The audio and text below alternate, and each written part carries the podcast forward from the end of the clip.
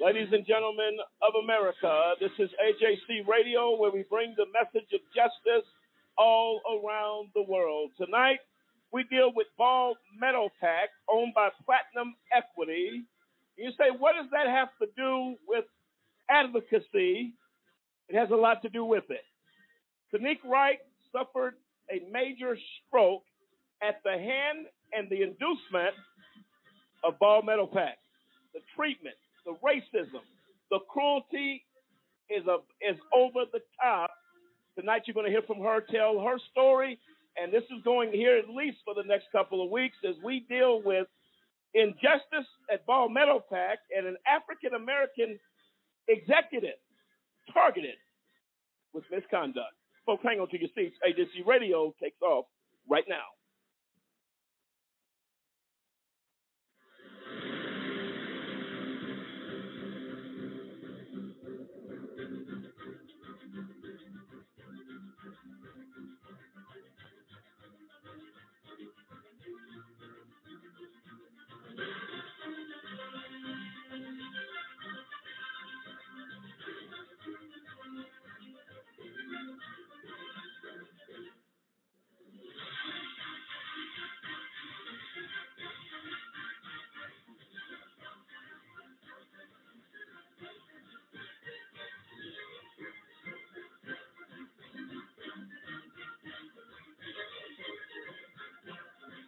And there you have it. I'm Lamont Banks along with Demetrius Harper, Kendrick Barnes, Dave Zapolo, Sampson Riddle, William Williams, Clinton Stewart, Dennis Merritt, and our very special guest tonight, Tanique Wright, to tell her story when basically knocking on death's door, uh, a major stroke that could have easily ended her life, and the conduct following this stroke continued to be out of control.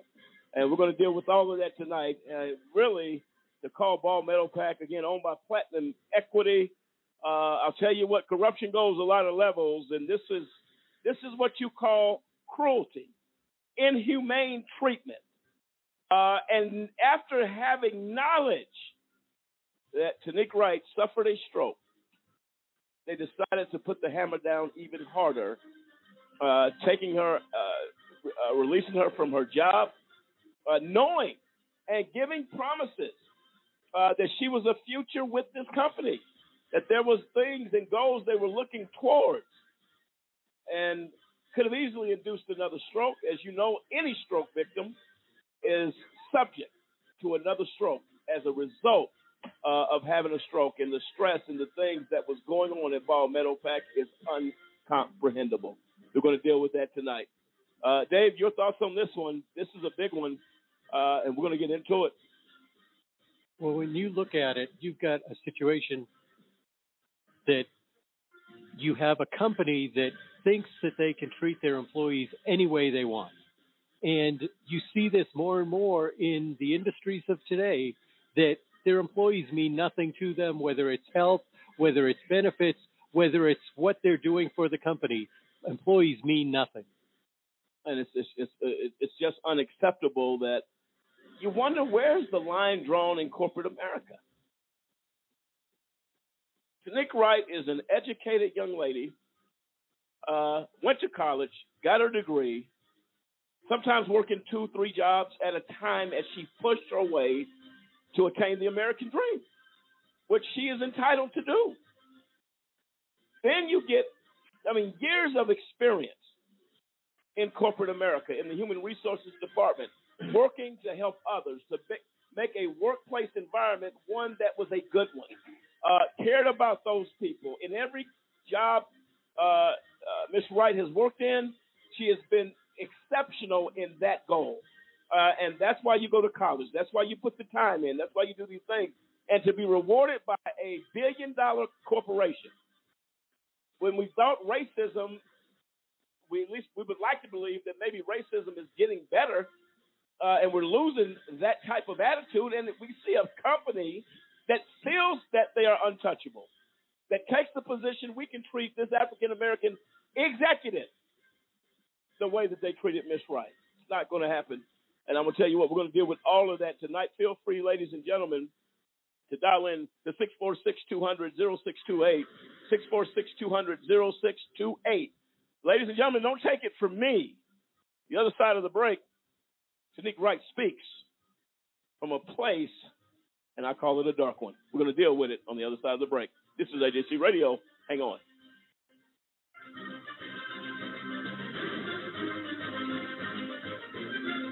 Over a million people are sitting in the prisons of America for nonviolent offenses.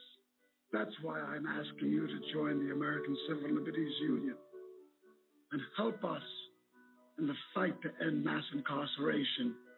We spend over $80 billion a year incarcerating people. Alternatives to prison, like community service, drug treatment, and rehabilitation, costs less and can turn lives around. It's time for fair justice. It's time for smart justice. And we need your help.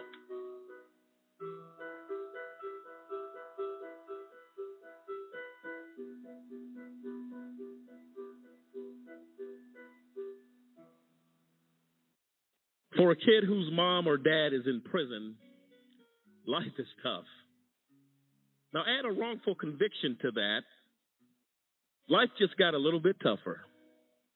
Trying to explain to friends why mom or dad is not at the school play or at the ball game is something that no kid should ever be faced with. Especially if mom or dad is innocent. Ladies and gentlemen, get involved today to stop the epidemic of wrongful convictions. By remembering a just cause with a monthly, annual, or one time donation, you can help in the fight against wrongful convictions. Call a just cause today 1 855 529 4252. We seek justice for the children as they go to bed at night and mom's not there, dad's not in the other room to make them feel safe. Not because dad or mom did anything wrong, because justice could not be found. Join us for the children, for they truly are our future. This is Julie. How may I help you? My husband and I just got in a fight, and he hit me. With one call, you don't have to be a victim anymore. These fights are getting worse. I don't know what to do. With one call, you can end the cycle of violence. We're glad With one call, you can change everything. To speak to a domestic abuse victim advocate, contact your local family advocacy program. I wanted to be in the military since I was since I was a kid. I served in the United States Air Force. I served a total of 16 years. I was deployed uh, 13 times. On my second deployment, four bombs hit my vehicle. And at 19 years old, that's the first time I ever saw somebody die. Coming back, I was raging. I started having pretty horrible nightmares. I would wake up in the middle of the night, sweats. I started drinking a lot. I felt worthless. I guess I never recognized it in myself. Eventually, one day, I just walked into the VA hospital and said I'd like to see somebody. Don't suffer alone. You got to find that link with somebody that'll make you let it go. It all starts with going to the VA. There's a whole community of veterans that just want to help you out. It's for the guys who couldn't come back, so you owe it to them to live well, because they're not here with their families.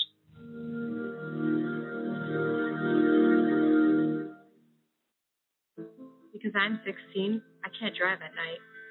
Because I'm 16, I can't work past 10 o'clock on a school night. Because I'm 16, I can't get a cell phone contract without my parents. Because I'm 16, I can't get a flu shot without my mother's consent. At 16, I'm not old enough to watch an R-rated movie alone. Because I'm 16, I can't buy a lottery ticket. I can't vote. I can't drink. I can't smoke. I can't join the military. Because I'm 16, I can't sit on a jury, but I can be tried as an adult. I can get a lifetime criminal record. If I get arrested, my parents don't have to be notified. Because I'm 16, my mother had to sign this consent form so that I could participate in this video. But I can go to an adult prison. But I can go to Rikers Island. But I can be sent to Attica. My name is Michael Corriero. I was a judge for 28 years in the criminal courts of the state of New York.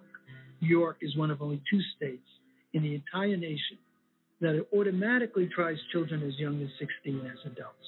We need to change that. Last week, my father sent me to my room. Next week, a judge could sentence me to an adult prison. We need to judge children as children. It's time to raise the age of criminal responsibility in New York.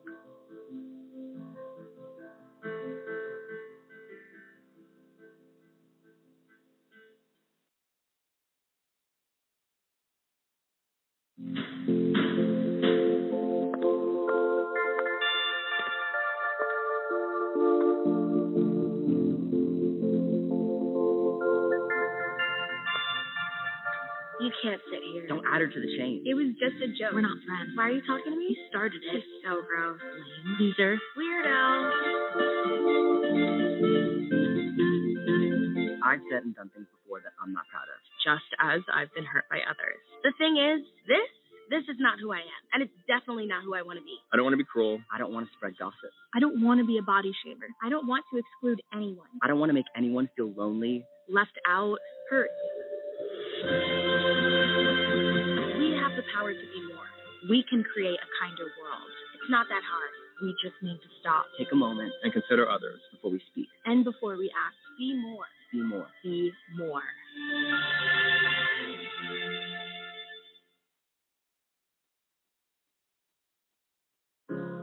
You're broken down and tired of living life on the merry-go-round. You can't find fighter,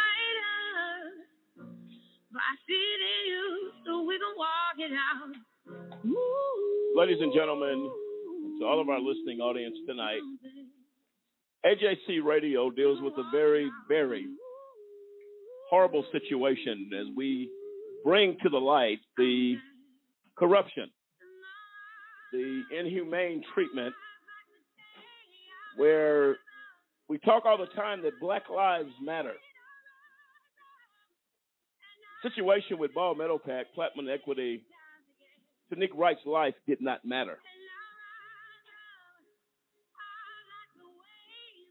It is the most tragic thing that I have seen that the treatment of a stellar employee, as Tanique Wright was,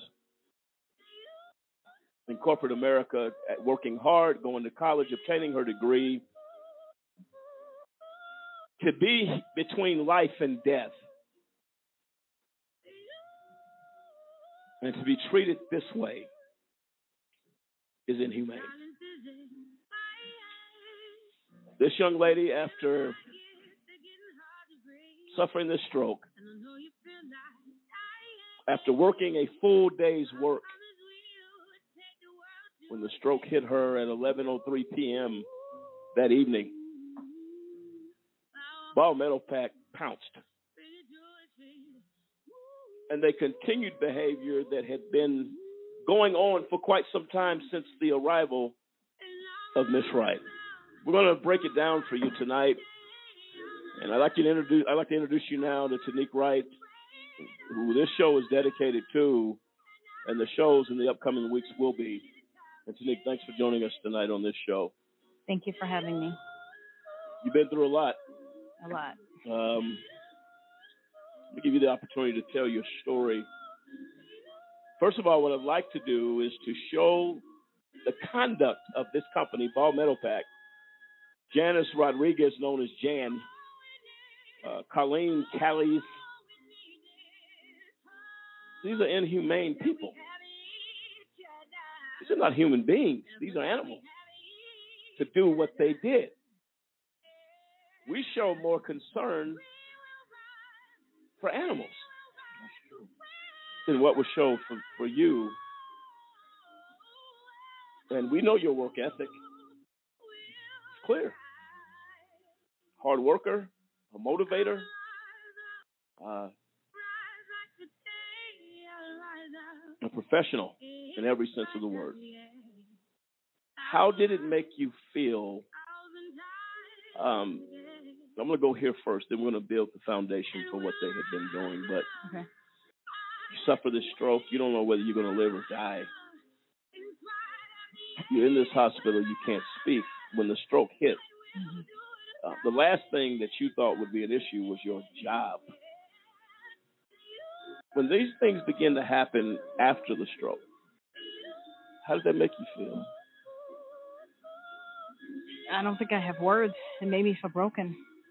Um, one thing I want to clarify, because people here, Rodriguez, that is in last name only, and those are her exact words, because we end up having a meeting where they were talking about race and different things and what you don't know about people. And she said her husband was Hispanic. She made sure to let us know she was not, that he was. So when you hear her last name, she is Caucasian. So she has no sympathy for the minority because of where she comes from, but primarily uh, this was in, by marriage, is what you're saying. Correct. But I think when at the time I didn't know what was happening to me, and the thing is at that time you want to pull on family. Well, I was admitted. I had my stroke on March 18th of 2020. It was the beginning of the heart of heart of uh, COVID. So when I was admitted into the hospital, I can't write, I can't talk, and nobody could come with me. So you feel alone, you know, in a dark place because you can't communicate and nobody can communicate for you because of COVID, no one was allowed to to come in. And I remember my mom trying to. I get on my phone and I'm trying to. My whole uh, right side was numb because the stroke happened on the left side. So I'm trying to get the phone out and put in the code so I can have the nurse try to, you know, call my mom because I couldn't couldn't you know get get there to do it. I was able to do it, and then I was you know trying to communicate with my hands, you know, and I was trying like I want my mom here, and she was like, I'm sorry. So they're asking you all these questions. You don't know what happened to you. You don't know why you can't move half of your body, and you don't know why you can't communicate. I remember when he, uh, the neurologist was on a TV screen and he was talking to me, and I opened up my mouth and nothing would come out. I kept saying, and then when I speech, it talked like a, it reminds you of a baby, like it was just gibberish. So he said, give her a pen, and I got a pen, and I was like, I can't write, I can't write. So I couldn't tell him or answer any of his questions because I wasn't able to communicate. And did you think you were going to die?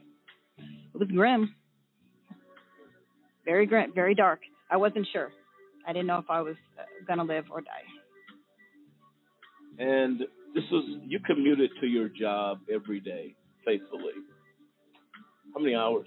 Um, because of traffic, it was uh, two hours. I lived in the city of Monument at the time, and I worked in the city of Broomfield. And um, we're in Colorado. The, if anybody is from here, they know that at that time, I-25 is doing a major construction, and so there was an accident. I would say 95% of the time, which would cause that, and then it's work hours, so two hours. But there were times on bad days where accident happened where I would leave work at four and I didn't pull into my driveway until 8 p.m. But you were faithful to being committed to that job and to your responsibility. Correct. I knew when I was hired, my former boss told me this was a job that would be in the office. However, I told him during my interview and after he hired me, you know, I live in Monument. Snow is bad. You know, uh, dental appointments. He said yes, as long as it's not a, you know, a, we're not a company where you work at home every every somebody works at home uh, every a couple of days every time the week. You uh, work from home when weather permits. You had dental appointments, things like that. So I was comfortable knowing that if something happened, um, that I didn't have to make that commute. So this was your former boss, you said. Yes, um, a guy named Doug Hedges hired me. I started on April uh, 1st of 2019, and he hired me. And I want to say 30 days, uh, and that's roughly an estimate. After he was hired me, he was terminated, and my boss became uh, Jan Rodriguez, who was at the time was over legal, and they gave her HR, so she became the VP of HR and um, the head of legal. So with, without question, you were an executive in that position. Is that correct? Uh, my t- my title was director of talent management. Okay. So that's management. You're in management. Right. Okay. Um, so you felt comfortable in having this conversation with your boss. Mm-hmm. Uh, that look, he said inclement weather not a problem, but you found out shortly after um, that you were being targeted, and they had an issue. I believe we had a snowstorm here, hmm a very bad one.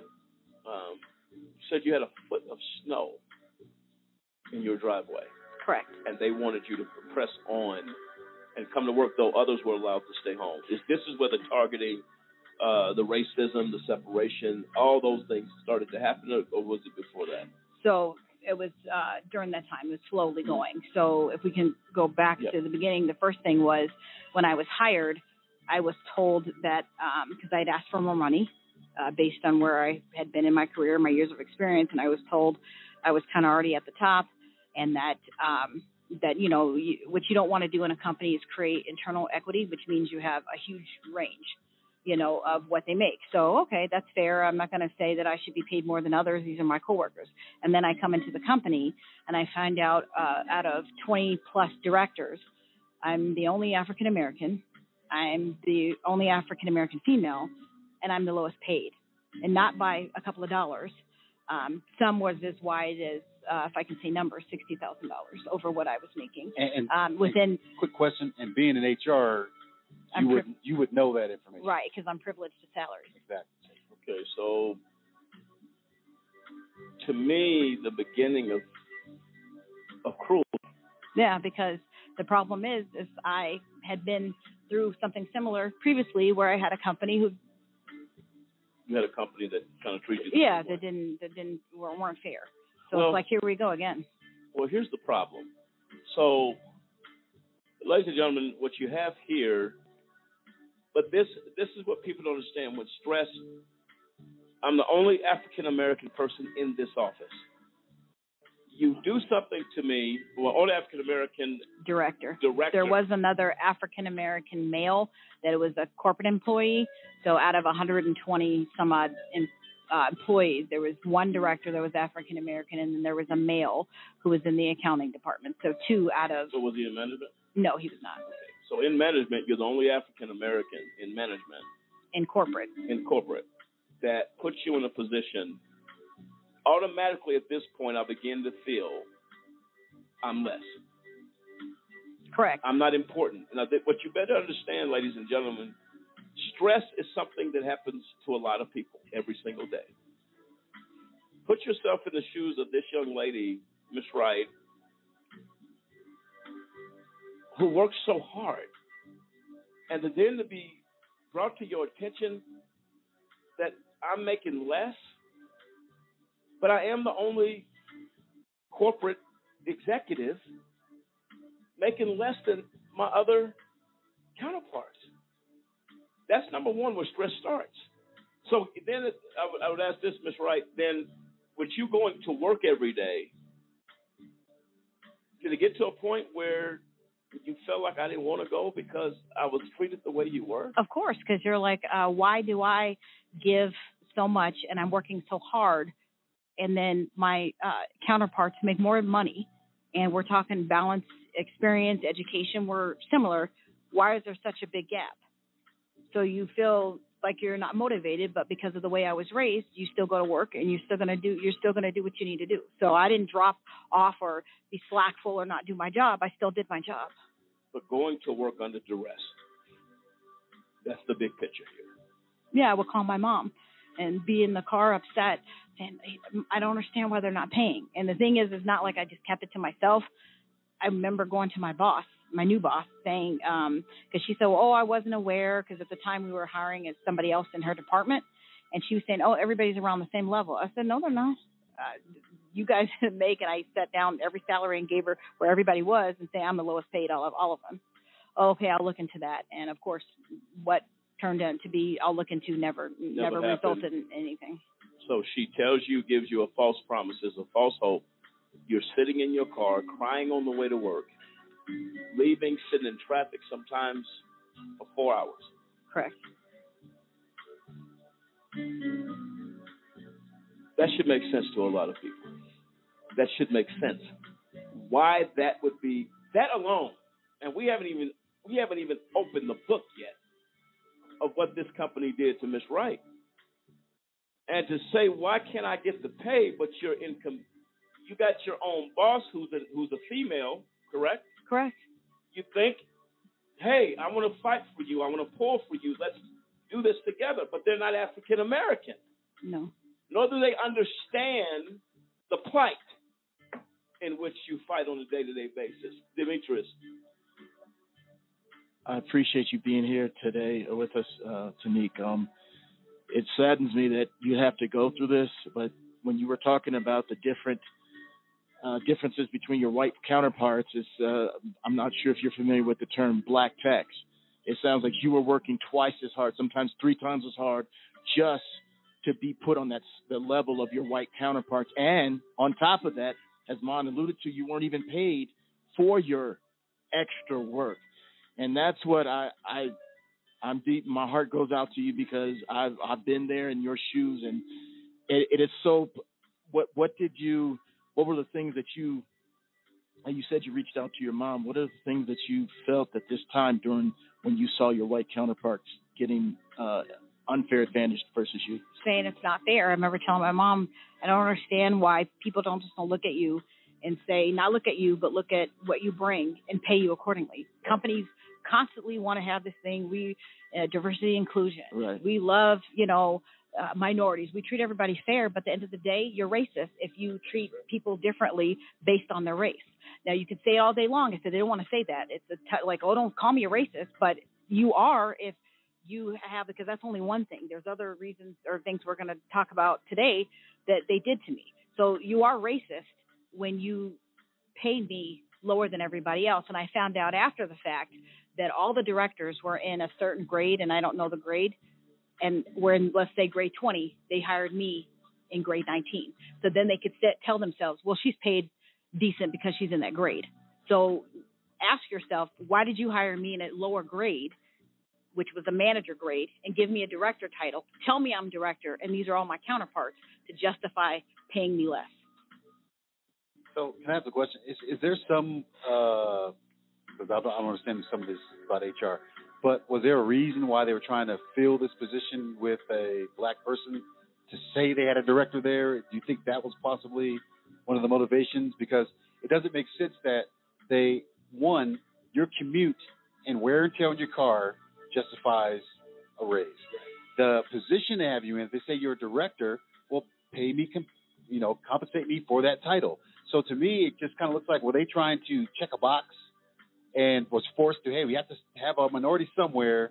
Uh, let's let's hire a manager and and think she's stupid and just stick a title on her and think she's going to accept that. I it, mean, it could be right. I don't know what's in their mind, but that does happen in corporate America, where people again say, if I hire, you know, a minority in a management position, I can tell everybody I'm not racist, then I'm fair you know so uh so is that and people who can't hear me i'm using quotations with my fingers so is that does that happen in corporate america? Absolutely. So question then. Tell us a little bit if you can. The stroke happens. Take our audience to the point where you made a phone call to your employer uh, now, my understanding is that the future of the corporation, different, you know, you have a plan for the third quarter, first quarter, second quarter, whatever, right? You were included in conversations that going forward, uh, there were some things that they were expecting of you to do this. There was no indication of, uh, in any way, that, uh, well, Nick's here, but she's not going to be here long. None of that was on the table. No. And they actually told you because you were tra- is this you were traveling at one point for this company pretty consistently. Correct. Right? Yeah, I created so they didn't have what's called the performance uh, uh, review plan, which is basically what a job does to review how you've done. But not only did I create the process, but I created like something called a quarterly check-in. So your manager checks in with you every quarter so that they you know as an employee when you get your annual review, where am I at? You're not surprised like, oh my manager rated me a two, but I thought it was a four. So not only did I create the process, I created I worked with IT and we created it, the actual application in SharePoint. I made 400, I think it was like 400 and some odd changes because of things you're going through testing. I tested the tool by myself. I created all of the training, and then I went on the road to train. So I traveled around to plants, and there were some times where I would literally step off a plane Friday, and I would get back on a plane Monday. A lot Um, of work, a lot of work put in. Correct. Um, and with that, um, so you you were optimistic that this is a company uh, that, at least in word, was going to commit to you and your future until you ran into the fact. When you started running into the fact that look, I'm making a lot less money than my counters. I'm doing this. I'm being targeted to drive as a as a young woman alone on the highway in a major snowstorm. Uh, you're being asked to come to work. Your counters are being sold; they can stay home. Uh, you begin to start feeling like you're in this box. Uh, explain a little bit that to us, and then take us to where when you were told your boss that you had a stroke, the coldness, the cruelty that was there. Take us down that road. Go ahead. So as far as the work at home, um, after I'd had that discussion with Doug, when they traded, you know, told me that Jan was going to be my new manager, I actually went to her and said, "Hey, I had this conversation with Doug, and I want to make you aware." Oh yeah, there's no problem. Uh, we actually have a policy um, that talks about working from home, and the policy basically states that it's a manager's discretion to let a person work from home for weather. Um, and that's something that Jan actually sent uh, out. Well, um, there was some bad weather on Wednesday, October the 30th of 2019, and I, or I'm sorry, uh, uh, 1029 of 2019, and she sent me an email saying, "Thanks for letting me know that you worked from home yesterday.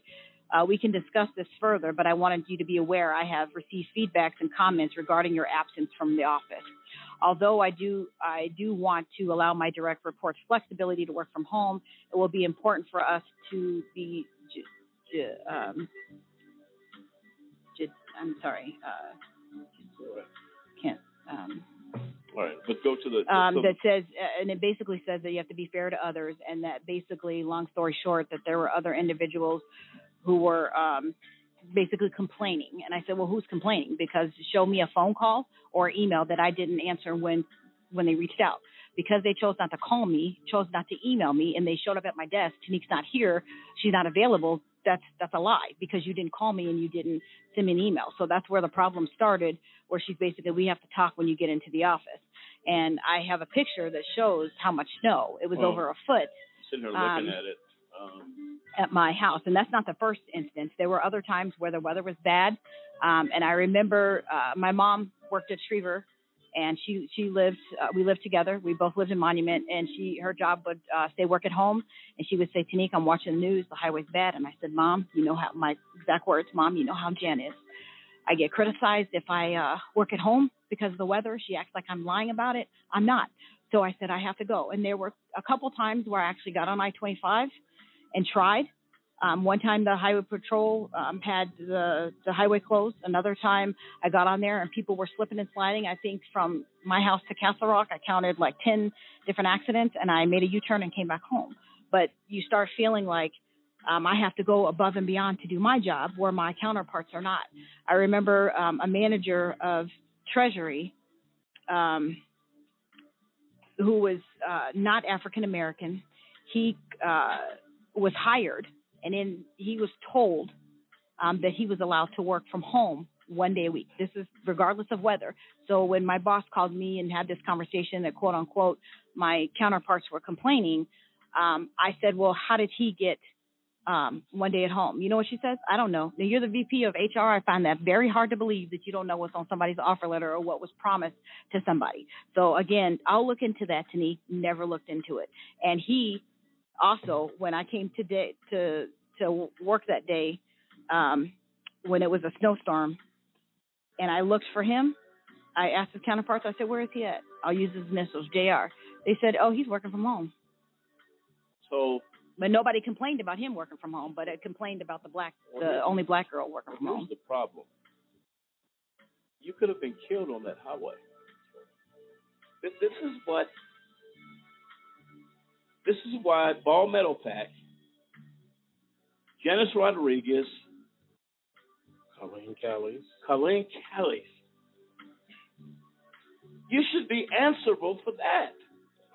You have this young lady here You got the state trooper out there on those roads.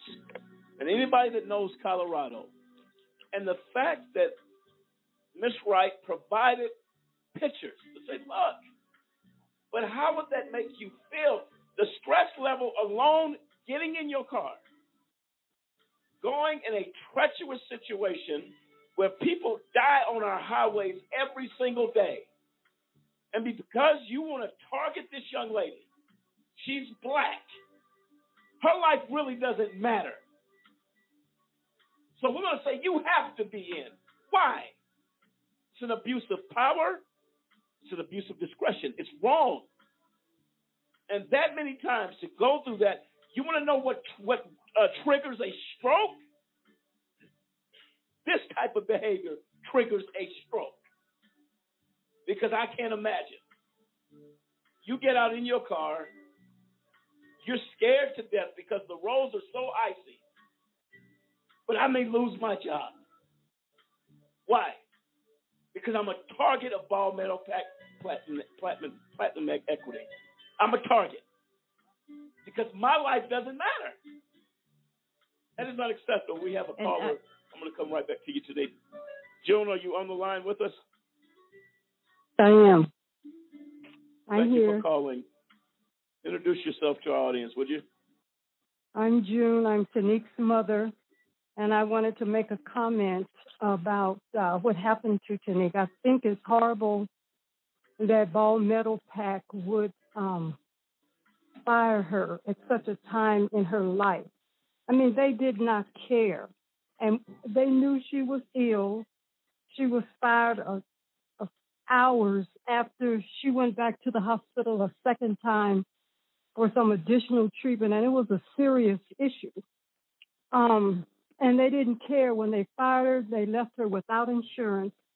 Nobody, they didn't care what she was going to do. Um, there were hospital bills. Uh, she had to have physical therapy, speech therapy, occupational therapy, and no, it's like she's a nothing, a nobody. We don't care. Uh, like she was saying, even driving up to Denver before the stroke in that bad weather, I would tell her, don't go. And she said, well, I have to go because, you know, they'll, uh, there'll be issues with the bus. It's just an unreal situation. And I saw her life change prior to the stroke. She was independent. She had energy. She could take care of everything at work and in her home. She could clean up and wash her car and come to my house and help me cook for me. But it changed. I started helping her um, with everything she had to do because if she had been alone, she couldn't have, nothing would have been accomplished early on because she couldn't do it. And I see the after effects, how now if she does a few errands and is maybe go out the house for a couple of hours, but when she comes home, she's in the bed the rest of the day. I mean, she's totally exhausted.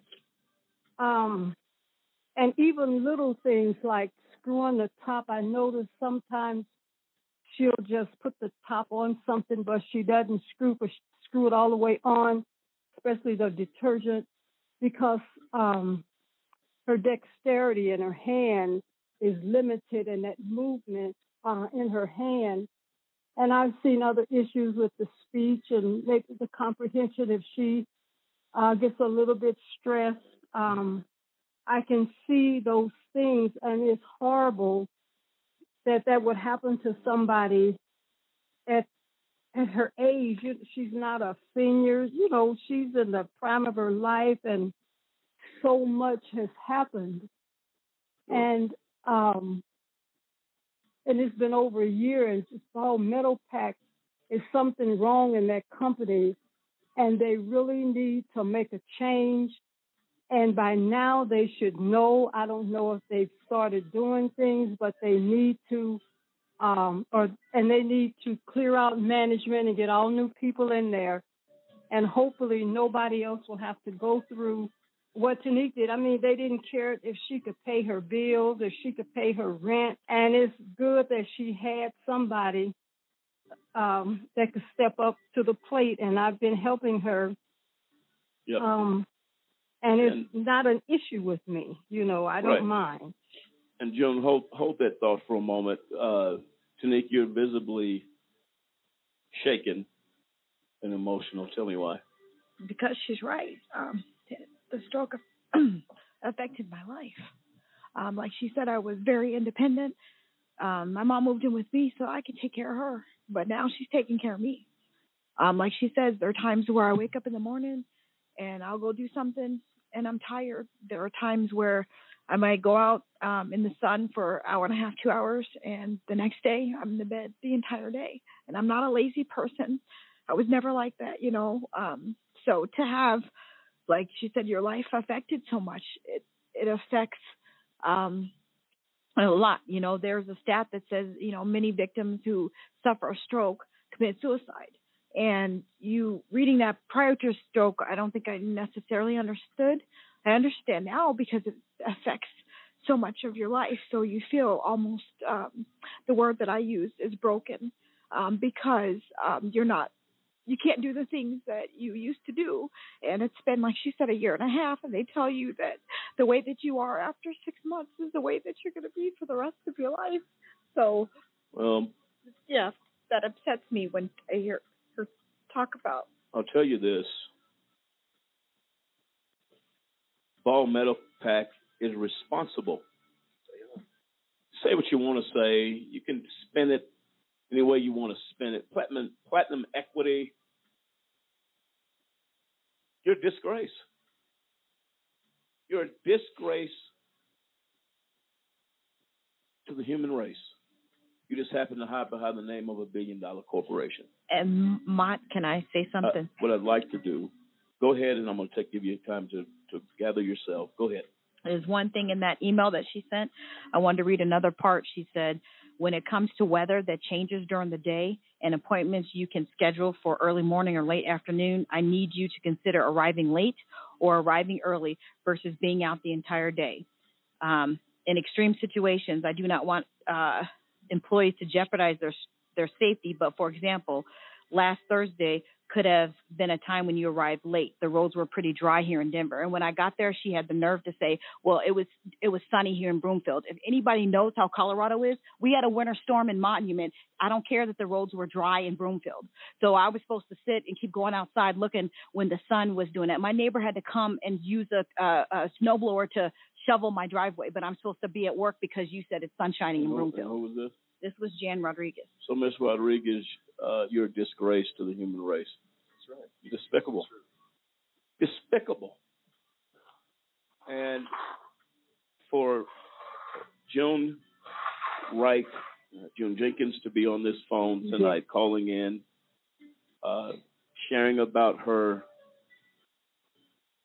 you got to be answerable to that. And to sit back and say nothing and do nothing after what you put this young lady through, I can promise you a just cause, AJC Radio, we will not rest till the world knows the type of company and culture you have at Ball Metalpack and Platinum uh, Equity. We are going to address these issues. We're going to take a quick break. Uh, I want I want uh, Miss Wright to have a chance to recover. Tanique Wright is our special guest in studio. June, you can feel free to hold the line. We'll bring you back on. We got some other callers in queue uh, that are listening uh, to this show, and all of our listeners around the world. Um, Ball Metalpack, Platinum Equity, an example of what not to be in obtaining the American dream. The tragedy and the Tanique Wright story. We'll be right back. This is AJC Radio.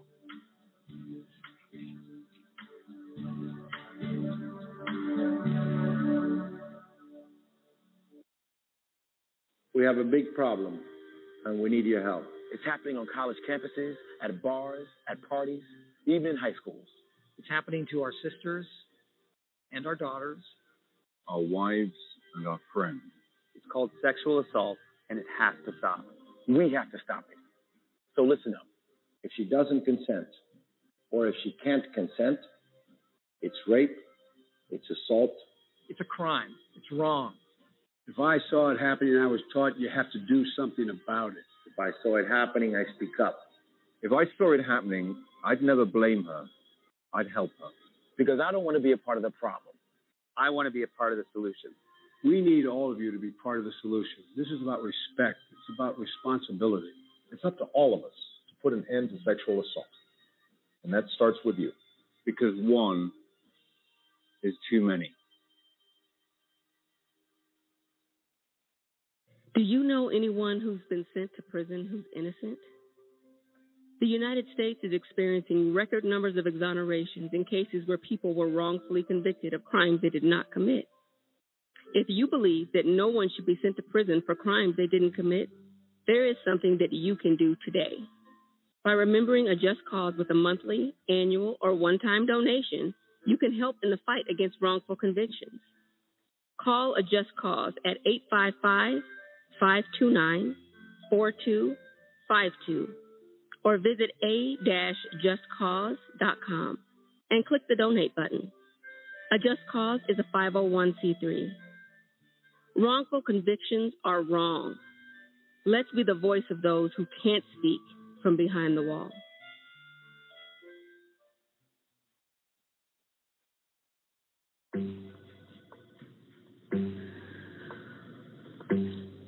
Please have a seat.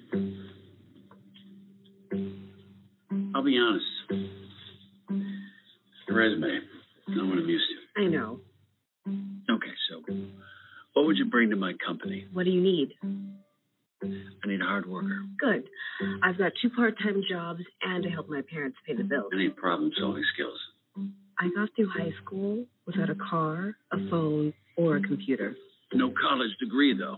Not yet, but life's taught me a lot and I'm ready for more. Well, you're not the typical kind of candidate that I hire. But you are exactly what I'm looking for.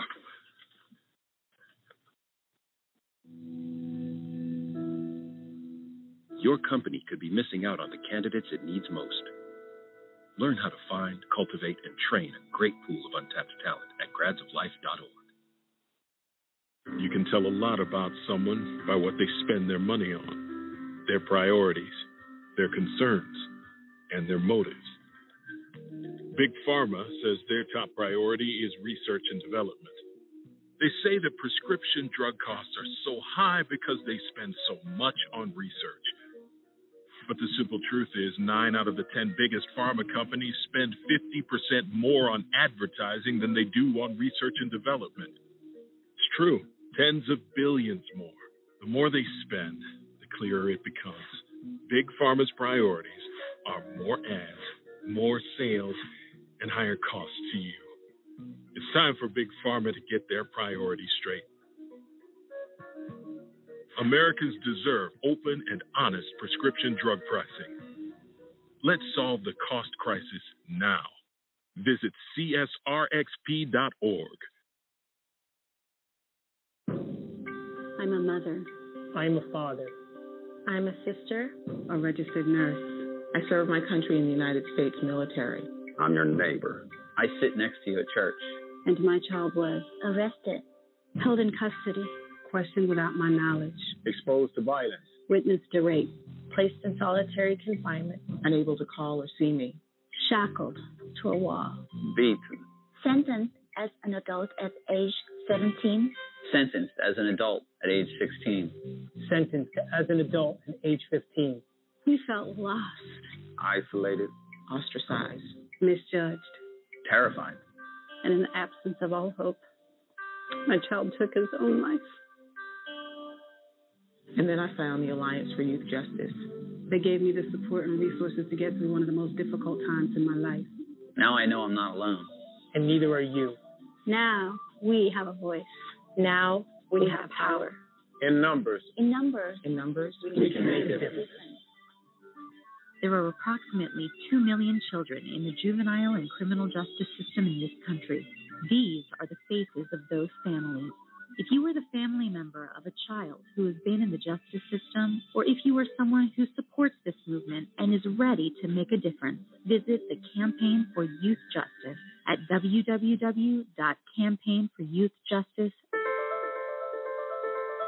There's a lot of mud when it rains here, and it makes it really hard to find food. There are car bombs every day. My mom worries about me when I go out. Every time I hear the alarm bell go off in school, I think it's an air raid. Sometimes I have nightmares about it. A lot of houses in our neighborhood have been destroyed. I like to close my ears and sing songs whenever the bombs come close. My dad says we have to leave, which makes me scared. I'm worried our new neighbors won't like us. What if they don't understand our religion? Because they don't speak the language, it might be hard for me to make friends. But I know it's all going to be okay. It's all going to be worth it. I just want my family to be safe. But these are not my words. These are not my words. These are not my words.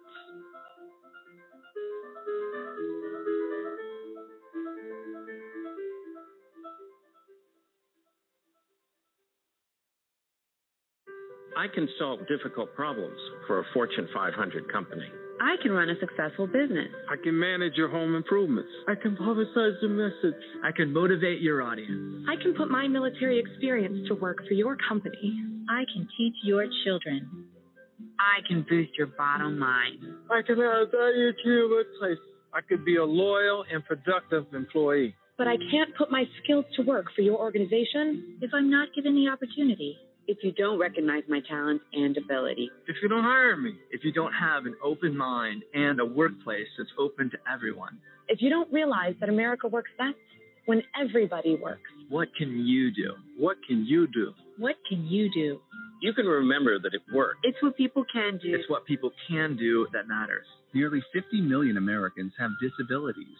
Capitalize on their talents with employment practices that benefit everyone. Learn more at whatcanyoudocampaign.org.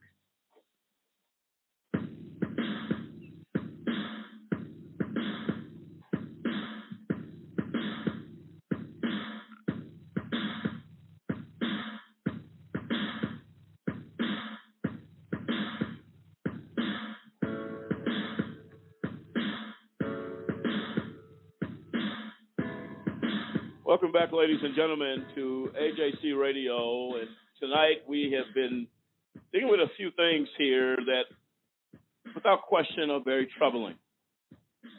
Tanique Wright tragedy, how she was treated,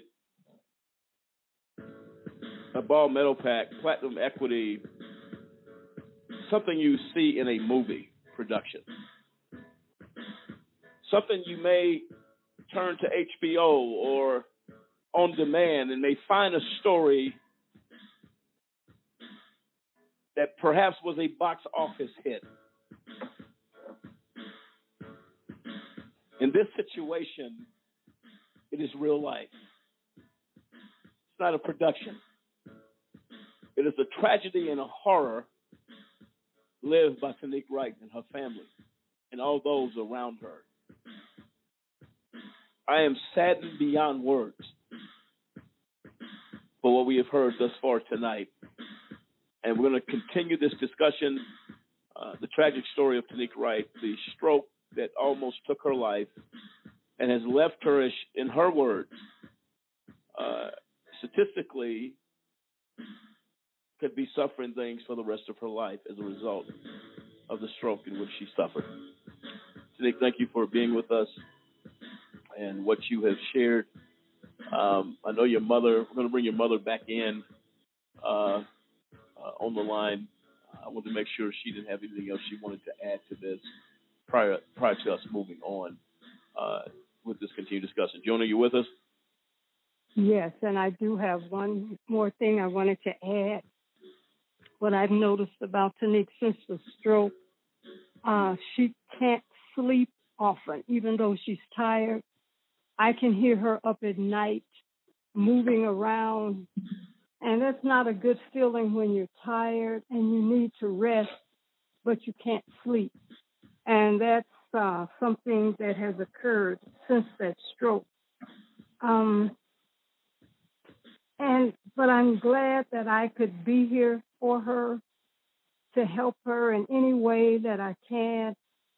Um, I think about those people that don't have help, and I was reading about stroke victims, and it said um, a percentage of those who are alone after they go home die uh, early. And I can understand when too tired to get up and get them something to eat, too tired to wash their clothes, too tired um, to do whatever they need to do, and there's nobody there to help. Um, but I'm thankful that I was there, and uh, thanks for, for taking my call. I appreciate it. Thank you so so much, June. Um, best wishes and prayers are with you and your family on, on this. We appreciate it. Thanks. So we were talking briefly regarding uh, this is something that big corporations believe that they can get away with.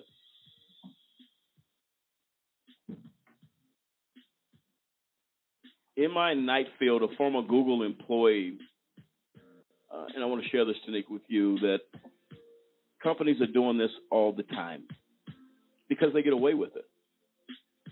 She states here, I hated the way the company treated me like I was sick. In late 2018, Chelsey Glasson, a researcher at Google who had worked there for four years, moved to a new team. She was pregnant at the time and said she immediately felt she was being discriminated against. Her new boss suggested that her forthcoming maternity leave might rock the boat, and she was effectively stripped of her management responsibilities. When she filed a complaint with Human Resources, she was offered 10 free sessions with a mental health counselor who was con- contracted by Google and available on campus. At the time, she thought, what a great resource, of course. I'm going to take advantage of this. More than a year later, Ms. Glasson filed a pregnancy discrimination lawsuit against Google. Her counsel told Ms. Glasson she was really nervous and uncomfortable seeing her after Google had asked for access to records of their sessions. She was concerned that affiliating with, affiliating with me would compromise her contract with Google. She goes further to say, uh, that was an incredible low, deflating moment in my experience, she said, that the counselor suggested ending their sessions as soon as Ms. Glasson had filed a lawsuit. Sounds like client abandonment, said Christy Lee, associate professor for Seattle University's counseling program. Ms. Glasson said that already Google has been using those subpoenaed records to suggest that she was distressed for personal reasons, not because of potentially toxic work environment or discrimination. She said she had been asked very intimate questions about her mental health and why she sought treatment in the first place.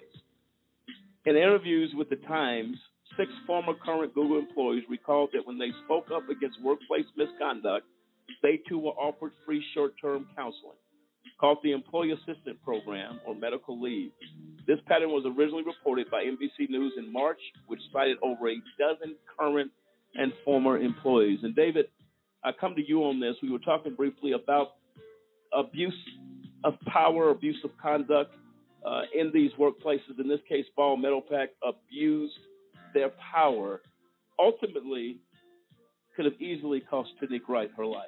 Well, uh, well, uh, workplace abuse is not new. It's any type of behavior uh, that corporations or their uh, officials or, or employees engage in that cause either physical or emotional harm.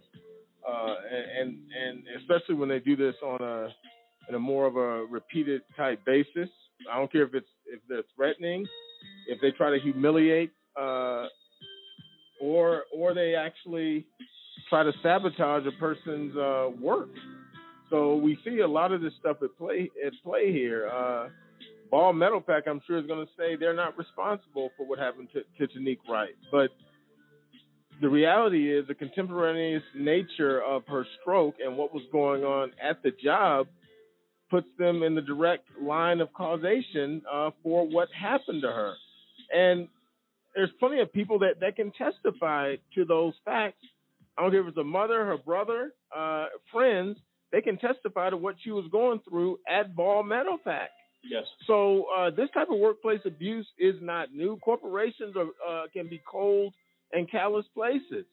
Look, many of them have been responsible for the deaths of people, knowingly killing people. Whether it be by uh, some of the things they manufacture that causes death, nothing hardly ever happens to them. So they think they can get away with it. Of course, Platinum Equity is a is a monstrosity of a, a corporation in, in the mergers and acquisitions business. This is a very extremely rich company to say the least. Uh, and but the more money you get, it seems like the less you care. Ball Metalpack doesn't. What what do they care? We're just another corporation. Uh, employees just uh uh just a tool they use. Uh, like they pull a screwdriver out the drawer. They could care. They discard and, and get another one. They could care less about human beings. And it's obvious uh, from uh, what's happened to Miss Wright here that they could care less. But this is not uncommon in the corporate world when uh, managers and vice presidents abuse their power and do things that cause uh, cause uh, emotional and physical harm to people. And in this case, uh, the, the tragic nature of Miss Wright is that she had a stroke. And but it, but oh, we're uh, we're not responsible for that. You're responsible for your people and their actions, and there there therefore uh, you need to be held accountable for it. And you're going to be held accountable for it. Uh, if there's anything we have have to say about it, Samson. Yeah, now just listening to Tanique's stories, you can tell, tell there's an absolute level of toxicity in the environment that she was in. I mean, from being, you know, talked about being able to drive in, you know, when there's a foot of snow in the driveway, to just the way that people were speaking to her and treating her, um, to even like the, the salary gap. I mean, th- this is what corporate America is is becoming, especially I, God forbid if you're a person of color, and, and then to add on to that, a female, there's the level of disparity that we're hearing here is nothing short of an atrocity. Now combine that with the fact that the pressure they're putting on, on her, and then their lack of like, for you know, basically the human resources department, their lack of humanity towards an employee that has been nothing but stellar to them. I mean, again, it's a, it's a travesty that's been carried out, and I do hope and pray that you know, Platinum Equity, Ball Metalpack they all they they they see their time in court and they they pay the due price for what they've done to Ms. Wright. No, absolutely right, William. I, I totally agree. I mean, when you when you look at this, this is it's incredible to listen to her story. But people need to understand. I mean, especially in this time, we've we've been listening for the past year about diversity and inclusion. You've heard it, you've heard it and heard it, but you re- really realize that probably for most of these companies, it's it's a it's a show. It's putting on a show to saying, hey, we're gonna do for you know we're going to do right and we're we need to have color and representation and female representation in in the in our company. But the way they treat people and that's it. They don't care about people. And and that's why you know they have the story has to be told. People need to understand who they're working for. Well listen to this. listen to this. We're, t- we're not talking about normal circumstances that this happened in we're talking about a COVID charged environment. Well, well, well, well, weren't they actually joking about her getting COVID? Because she's high risk. After is that what Tanique, is that what is that what was told you that you stand you were in a very high risk for COVID. Is that correct? Uh, yeah, that's why I only spent um, two and a half days in the hospital after having a stroke. The doctor said I would rather send you home. You're safer at home. I would never send discharge somebody after having a stroke home, but he said you're safe, safer at home than you are here in the hospital. And was there a comment by either Miss Miss Callies or Miss uh, Rodriguez concerning COVID? She there was a uh, a comp. So the day of this, my stroke happened on March 18th, and the day that I um, experienced the stroke, she actually had sent me an email um, so this is prior to the stroke, basically asking like how I was. This is a like a horrible time that we're in it. She was going to send me some uh, inspirational pictures and quotes because this is, and was asking me how I was doing. And then that was at nine in the morning. And then ironically, I had ended up having a stroke that night. So to me, that was like being funny in my face because you already know you're getting ready to fire me because quote unquote you said my job's eliminated, but in the same breath you're talking about how are you doing and you know this is a horrible time. Well, to me, don't fake it. you know, if that, you know you're gonna get rid of me, just don't say nothing to me. Well, well that's sadistic. It is. It's like uh, I'm enjoying knowing I'm setting you up uh, for a fall. So I'm gonna I'm gonna c- call you or, or communicate with you, pay lip service to act like I'm concerned, and I'm gonna pull the rug away from under you later on later on that day or the or the next day, knowing good and well that, that you're just setting me up uh, to humiliate me and to and to bring me down and and and they were literally engaging in sabotage.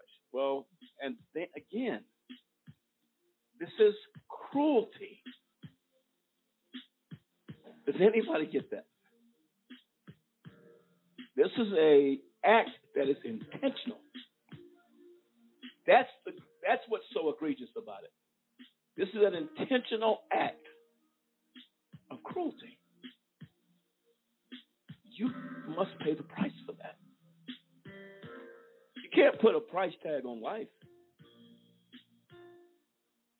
What you've done to Miss Wright, Miss Rodriguez, Miss Callies, to all the executives at Platinum Equity Ball Metalpack. This story will be told. As David alluded to, major dollars with this organization, this company. There comes a time. This is a bad PR moment for you, Miss uh, Rodriguez, Miss Callies. Bad PR time for you. But you treated this African American executive, and her life did not matter.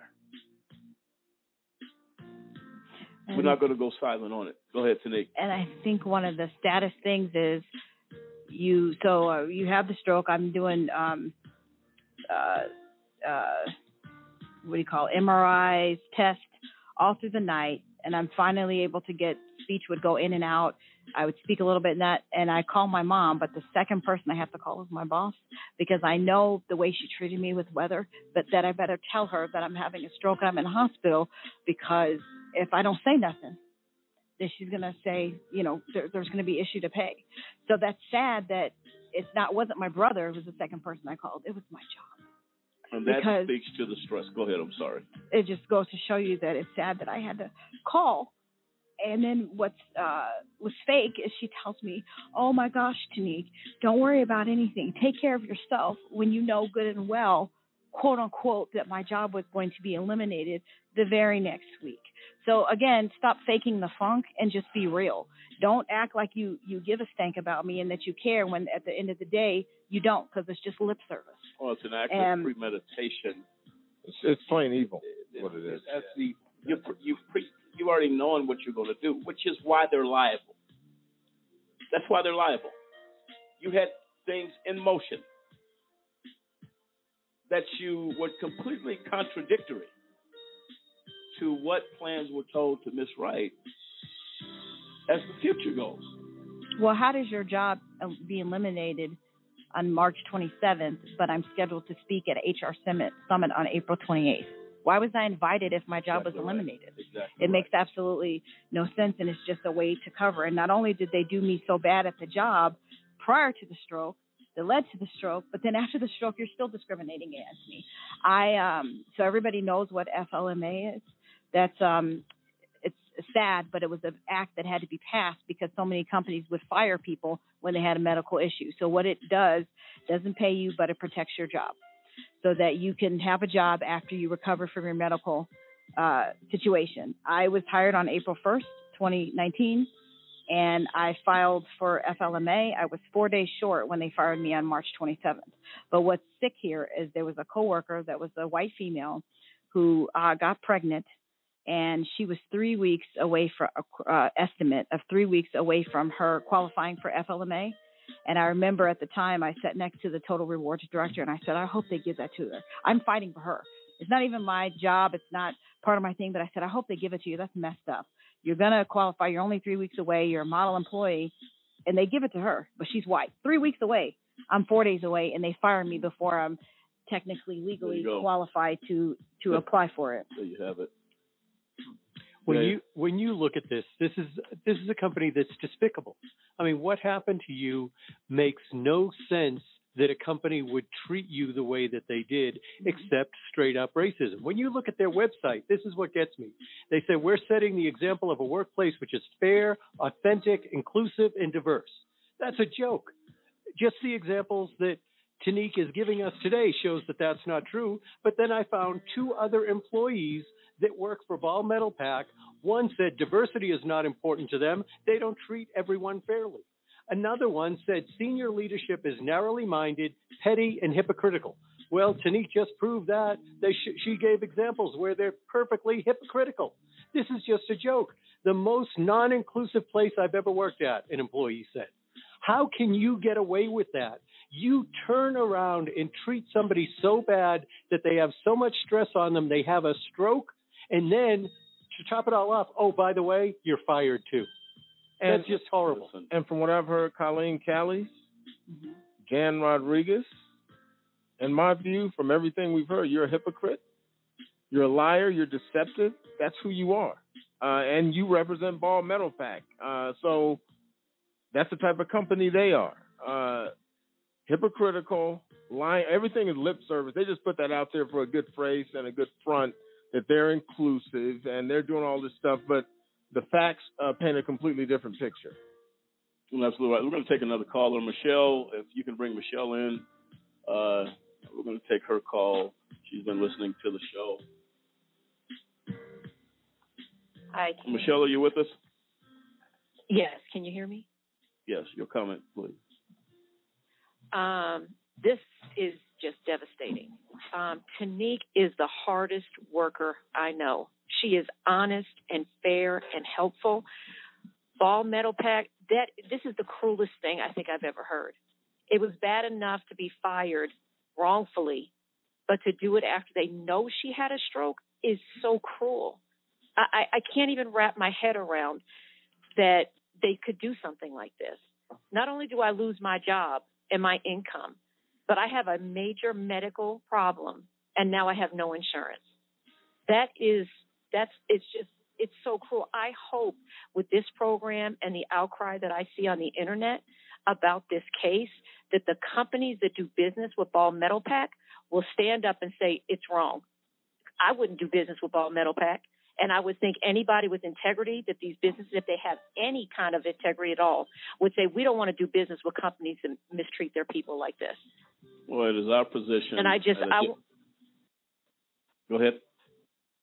I'm sorry, just one last thing to Tanique. I want to say how sorry I am for everything that you have gone through in this situation. It breaks my heart for you. I can't even imagine just hearing the little bit that you've had a chance to talk tonight. I just, I feel for you and your family, and I just want to say how sorry I am. Thank you. And uh, it is our hope that it just calls to contact all companies doing business with Ball Metalpack and Platinum Equity and send this story to them. Um, let's see what happens with that one. So, Tanique, go ahead. Um, I wanted to talk about the day that um, I received the call that I was terminated. So, like I, um, somebody said said earlier that I had to return to the hospital for further treatment. Uh, my boss had texted me um, and asked, could we have a call between the two of us? And I thought it was, you know, she knew I was going to be out and wanted to, you know, know because I was working on some critical stuff. So I thought it was checking in on me and what was I working on. And I remember it was six hours after I left the hospital, and I was thinking, oh, I'm tired. But I thought, well, let me let me do this call so I can tell her what's going on because at least she's calling to check on me. And I get on the call, and she's so cold. I say, hello, Jan. Hello, Tanique. And I remember thinking, man, she's really cold. And all of a sudden, she said, well, we have Colleen here. Well, I've worked there long enough to know. And I remember my heart sunk, and I thought, they wouldn't be firing me. I had a stroke last week. And she said, um, yeah, your position, this is my coworker, Colleen, said, your position's been eliminated. And I remember I started crying and I said, Colleen, I just had a stroke. You don't even care. You're going to send me into another one. And she said, So what are you saying? You don't think I care, Tanique? I said, To fire someone who just got released from the hospital six hours ago and last week they had a stroke? No, you don't care. And instead of her having compassion, she got an attitude with me on the phone. And I remember my mom came in and she was like, "What's wrong?" She she was trying to get me to calm down because I was I was crying so bad. And she's like, "Tanique, you gotta calm down. You can't get upset. You can't get upset." And um and then she told me that, you know, well, it's been eliminated we're going to give you some severance. And I couldn't even think at that moment. And she said, um, well, you only have a week to, to, uh, review it. Well, I've been in HR for 20 years. I know that anybody over the age of 40 has 21 days legally to review any severance. And I said, Colleen, I'm over 40. She said, You have one week. And I, I couldn't even talk. I just, at the end of the call, I just said, Okay. And I remember hanging up the phone and I said, So you, you suffered and went through all this stuff. And then at the end of the day, they just fire you like you're nothing. And at the time, um, I had, like my mom said, all this physical therapy. I had uh, neurologist appointments. Um, if you have a stroke, there's so much therapy you go afterwards. And I was like, who's going to pay for it? I have no job. And then she tells me, you don't have any insurance. And I was just like, usually they let you go to the end of the month. They don't cut you off on the 27th. And I just remember I don't care. I've fired people in my day because that's what I've done. And I'm telling you, I have never, never been cold, even if a person did it to themselves. I've always had compassion. I would bring sometimes ads from Indeed and I would say, you know, you messed up. I'm sorry. But in this case, I didn't do anything. There's times on this uh, show that or during the series that Mont's going to read all these kudos where people telling me how great I did, my boss, my coworkers. So it wasn't that people are listening. Well, maybe she wasn't a model employee. I was a good employee. I had good feedbacks. There's nothing nothing that they can find to say that I was disciplined or criticized about my actual work performance. So to do that, I just think it's heartless. And what's so stupid about it? If a person goes out on medical leave, they're not coming out your budget. They're on short-term disability. That's insurance. So you could have waited until I, until I was out of the wings of not being, you know, um, what's the word to, for a stroke? Not being, um, uh, so that I wouldn't have another one. You know what I'm saying? vulnerable. Yeah, you couldn't wait. You had to do it then. I just, it's the, to me the cruelest and hard, hard, hardest thing that people can do for a person. You know, how, how could you sit across from me in meetings and know me as a person, go out to lunch with me, and then get on the phone and be cold as ice? I don't care if the person did me wrong. If you know where a person has been, you know. And then I said, Arlene, I just got out of the hospital. I'm going to take a quick break. Ladies and gentlemen, AJC Radio. Ball Metalpack. Going to be held accountable for this one. For any reason you may have the slightest belief that a Just Cause organization will go away, I can assure you we will not. It's a disgrace. Got some callers in queue. We're going to get them on the other side of this break. Give Tanique an opportunity to gather her thoughts. Ball Metalpack Platinum Equity, the example of cruelty in today's corporate America. The Tanique Wright story and its tragedy continues after this.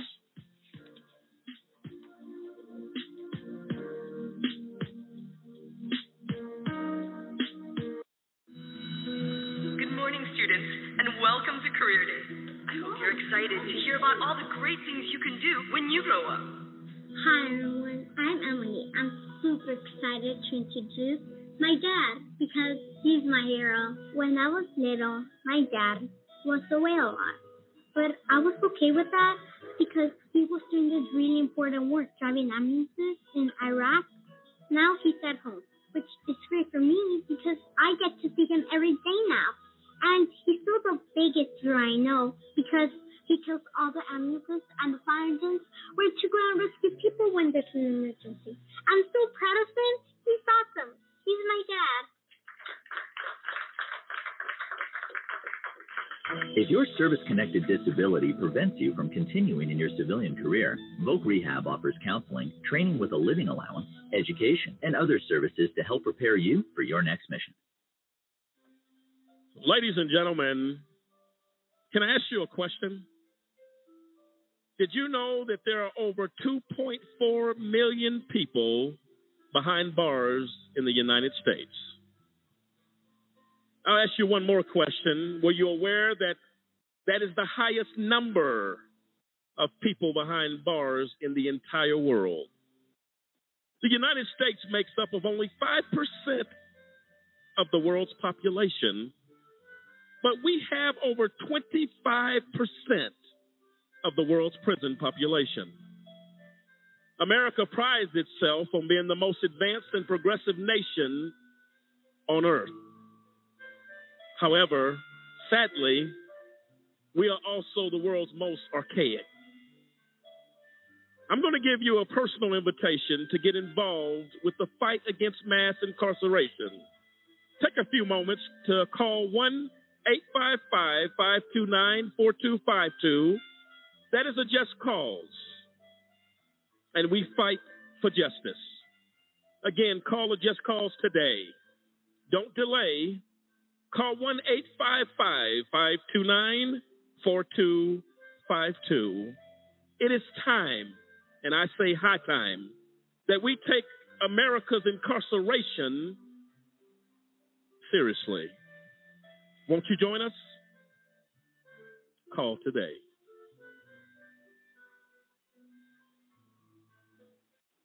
Congress. shall make no law respecting an establishment Of religion. or prohibiting the free exercise Thereof. or abridging the freedom of speech Or of the press. or the right Of the people. Peaceably. to assemble and to petition The government. for a redress of grievances.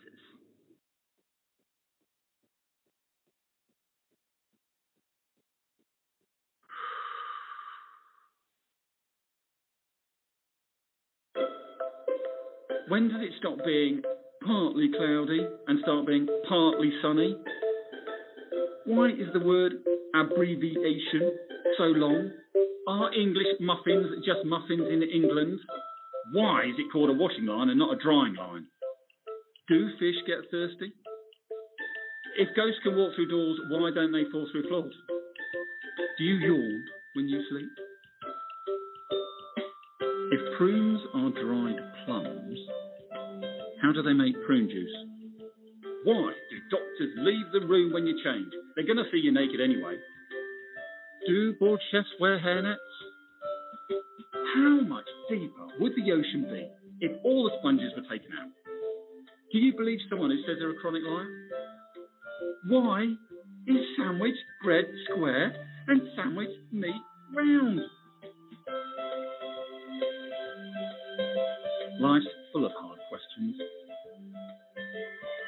Ask one more. You might just save a life.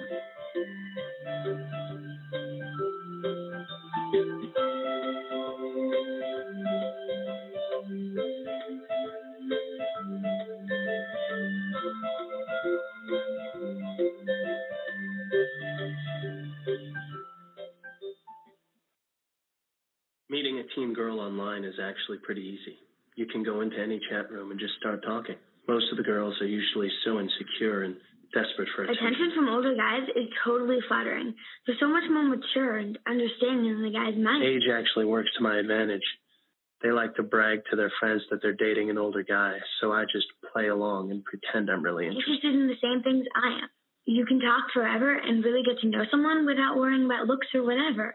That's the best thing about chatting. Chatting seems unthreatening to them, so they lower their guard. After a while, I start talking about how we're soulmates and how lucky we are to have found each other. Other people don't understand. I know what I'm doing. If you really care about each other, there's nothing wrong with me. Meeting them is the goal. Once I get them out of their house, well, that's when things get really interesting. Online predators know what they're doing. Do you?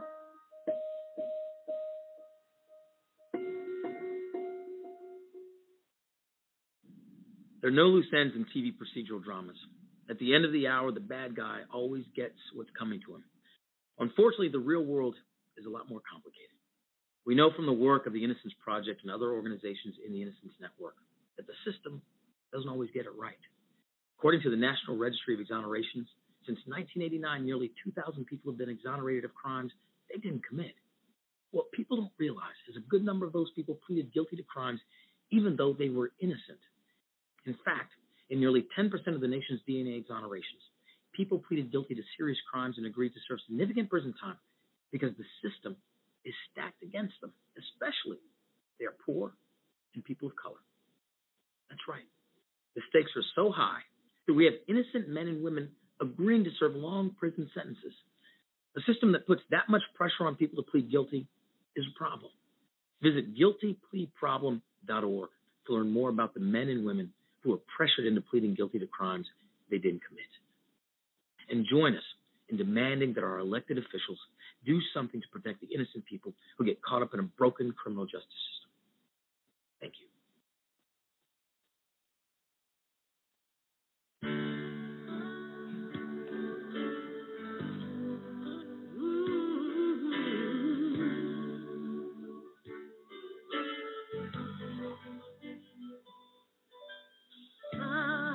Welcome back, ladies and gentlemen, to AJC Radio tonight.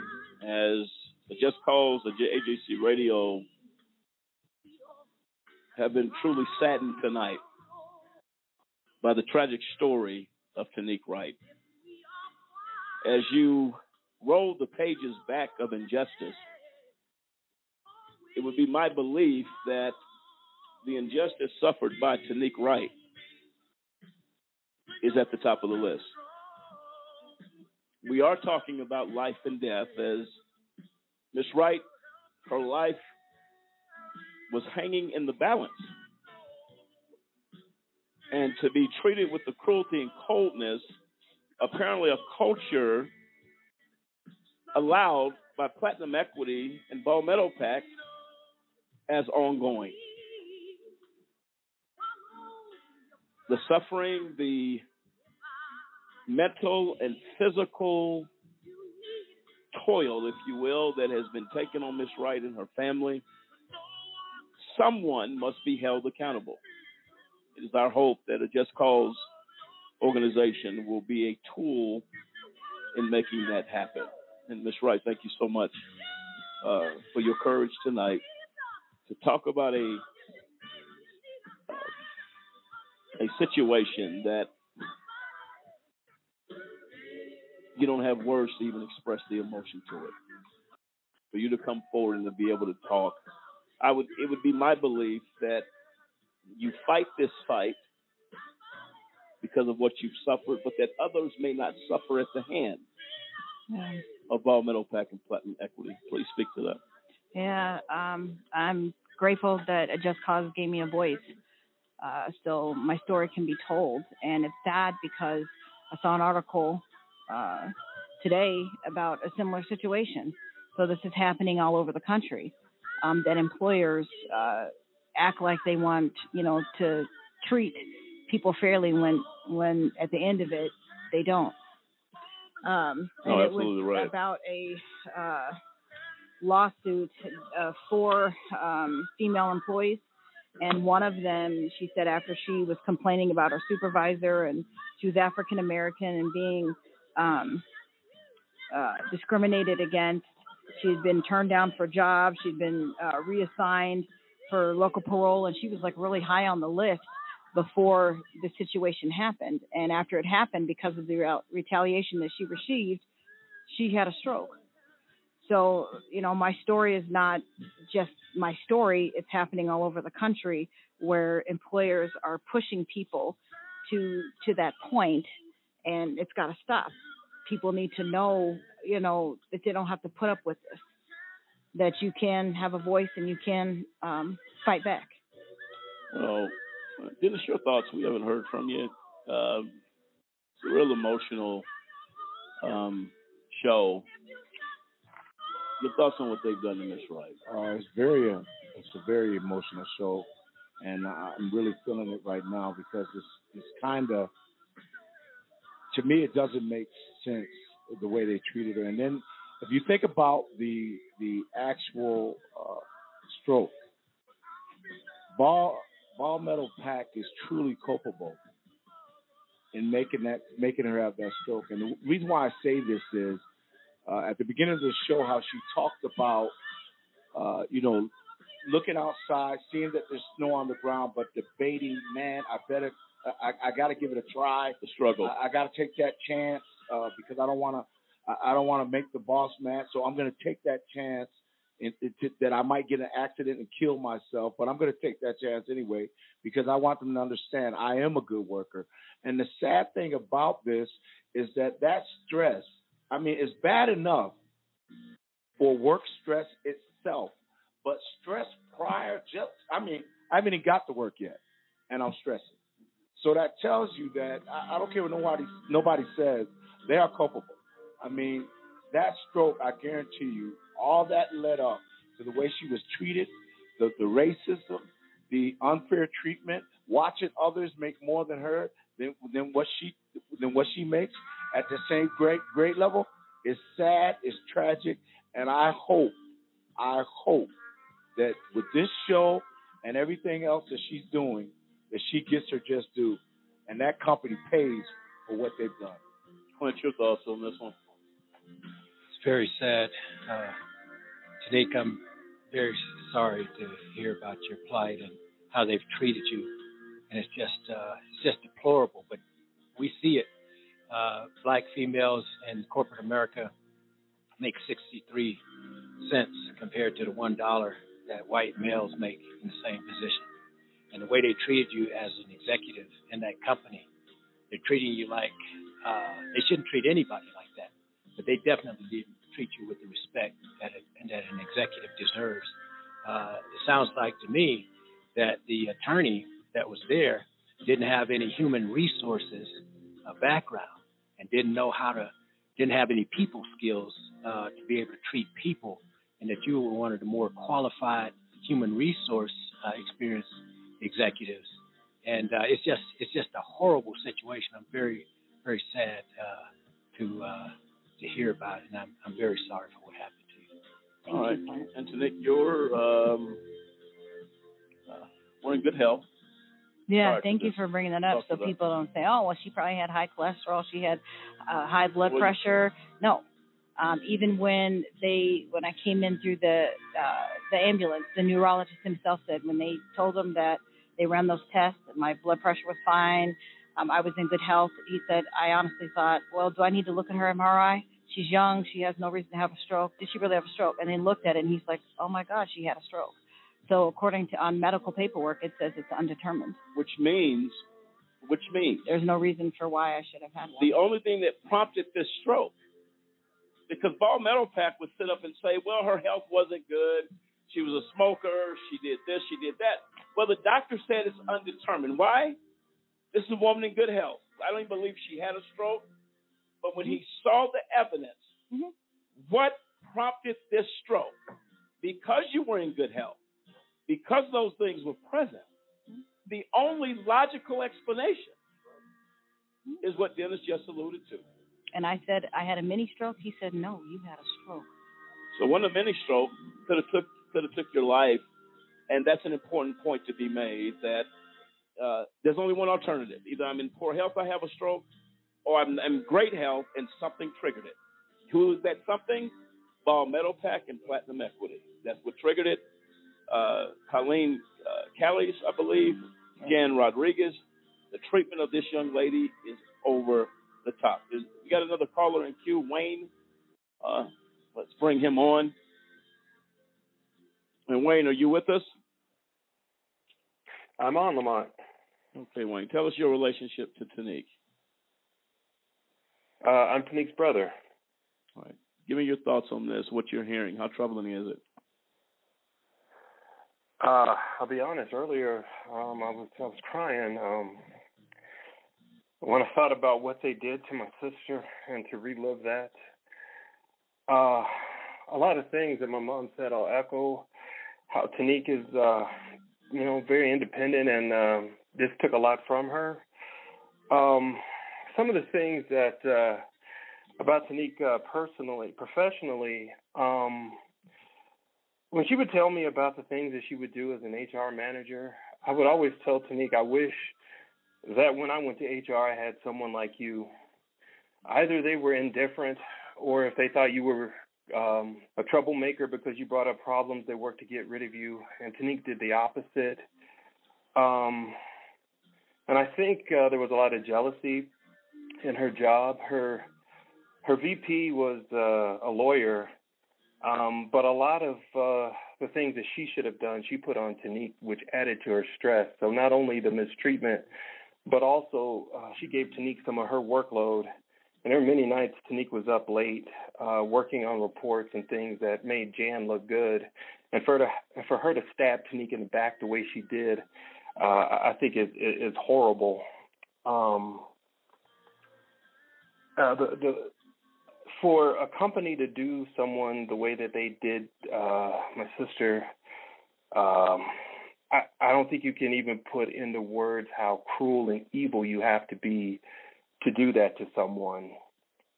It, it's one thing to say that uh, I'm going to get rid of you out of jealousy, but to know that you're in the middle of a stroke, instead of having enough common decency to say, I'll let you do the FMLA, recover and do what you need to do. No, I'm going to add to it, and I don't care if I cause you to have another stroke.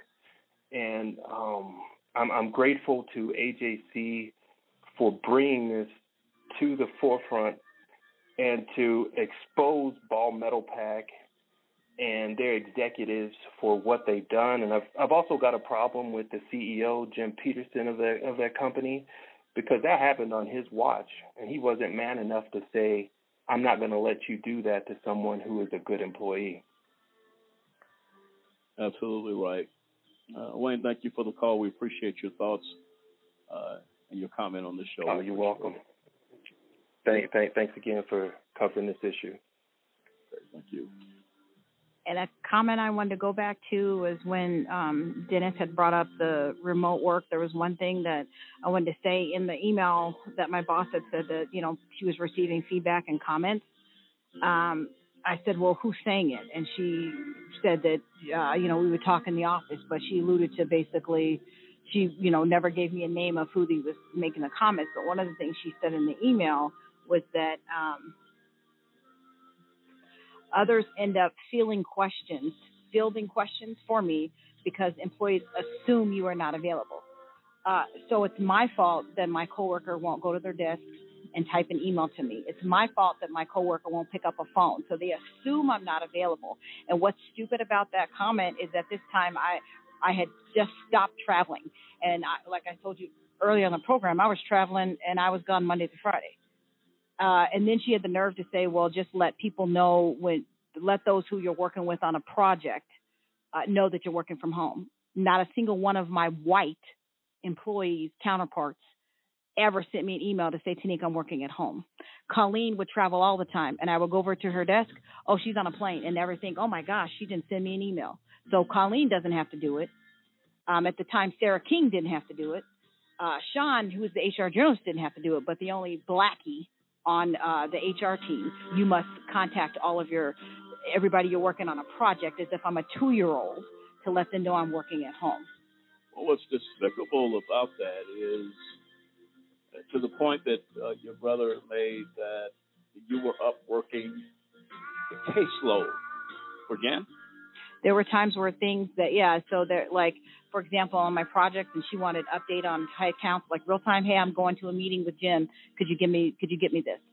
So I, I I'm traveling, and I remember one night I stayed up till one o'clock in the morning to get something done for her, so she would have it in her Which was meeting. her job. In her meeting, correct, so that she would have it for for Jim. So she wasn't aware of how to do it. No, she to me, this is my Tanique's opinion.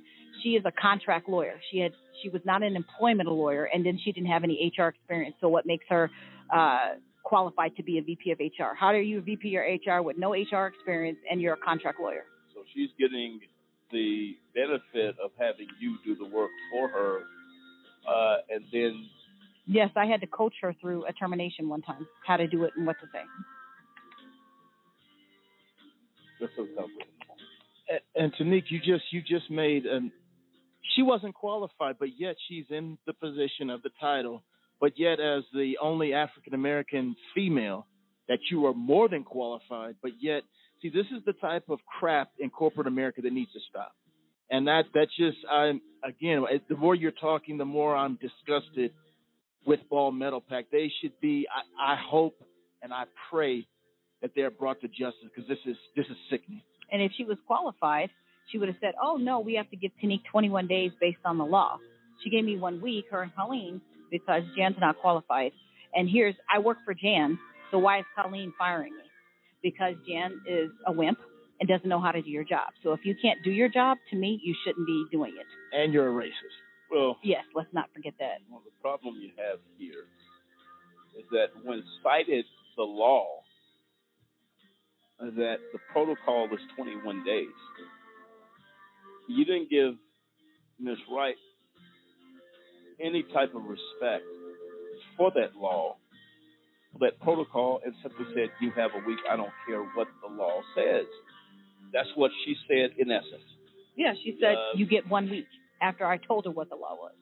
So So- basically, Blackie, take what I tell you, and that's the way it is. a deliberate violation, a deliberate. Uh, I'm bigger, better than you. You are inferior to me, and what you know is nothing. I bet you can say the N word with the best of them. I have no doubt. We're going to take a quick break, folks.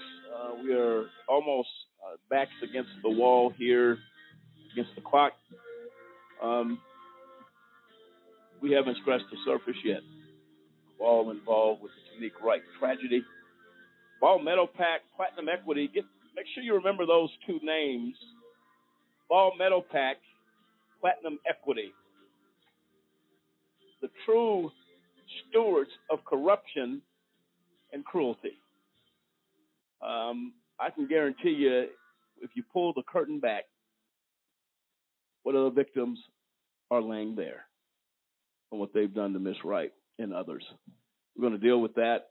Going to get some closing remarks here for this first part one of this series uh, of the Tanique Wright tragedy, the story, the act of cruelty and misconduct and abuse of power by Ball Metal Pack and Platinum Equity running rampant. This is AJC Radio. We'll be right back.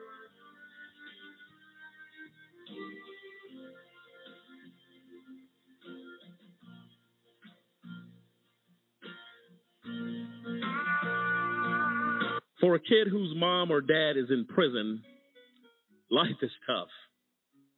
Now, add a wrongful conviction to that, life just got a little bit tougher.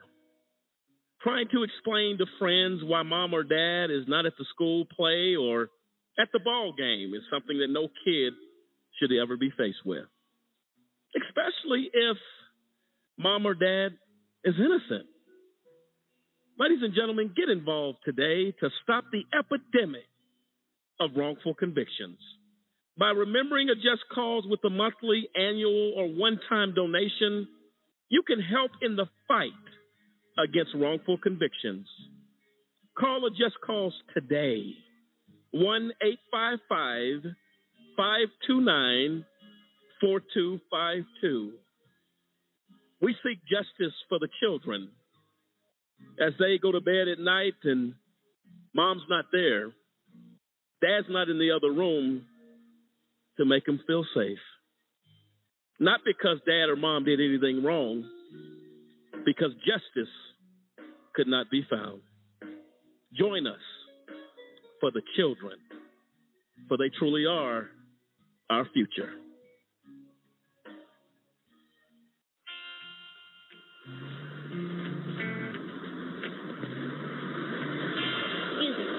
Been getting mixed messages about women and violence. I need a little clarification. Uncle Bill, how am I supposed to grow up to respect women when I have such lousy role models? Boys are never going to approach you. Can you help me reshape my attitudes towards women? You need to teach them that violence against women is wrong.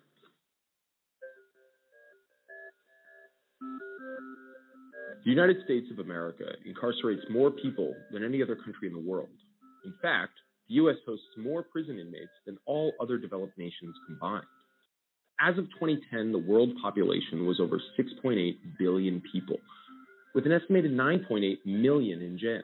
This figure, compiled by the International Center for Prison Studies, refers both to individuals held in jail awaiting trial and inmates serving time after sentencing. So there are 9.8 million human beings on planet Earth living inside of cages that we know of. In 2010, the U.S. was home to about 309 million people, 4.5% of the world's total population, but housed 23% of the world's prisoners. So take a moment to think about what this means. It means we imprison more people than enormous autocratic countries like China. We imprison more people than Russia. Compared to the size of our population, our rate of imprisonment dwarfs our closest allies, like the United Kingdom, France, and Canada. As of 2010, there were over 1.6 million post trial inmates serving sentences in America's state and federal facilities. This number does not include those being detained pre-trial or those on probation. The most unique feature of incarceration in America is the large and active role of our federal government. In most countries, crime is reacted to at the local or regional level, whereas the American government finances and legislates a significant portion of law enforcement at the national level. State governments still do their fair share of incarceration, though. California and Texas incarcerate more than other states with over 171,000 inmates each. Florida is a close third with over 103,000 prisoners. But no single state locks up more people than the federal government with over 208,000 inmates. Perhaps the nickname Land of the Free, Home of the Brave should be updated. Though I suppose you need to be brave to endure the highest likelihood of incarceration the world has ever known. Prisons are not what we think about when we think of America, and they shouldn't have to be. A free nation shouldn't imprison so many people, and a fiscally responsible nation can't afford to. With close to $40 billion a year in state correctional spending, the financial costs are obvious and staggering alone, but the human costs are often underappreciated. 1.6 million fathers and mothers, brothers and sisters, sons and daughters of American families are incarcerated. It's time for people to realize that the criminal justice system in America is desperately in need of reform.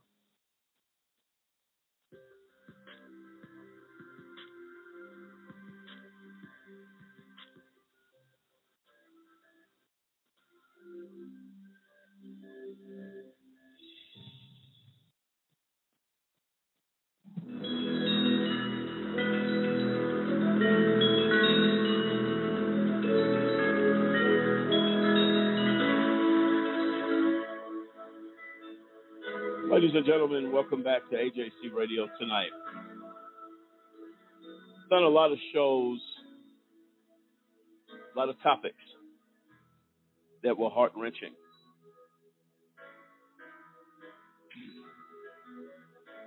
This tops it for me. The entire AJC Radio team, the Just Cause organization is committed in this fight we lift our voice proudly against Ball Metalpack, Platinum Equity, and all those the players involved with the tragedy regarding Tanique Wright. To her mother, June, who obviously has suffered duress.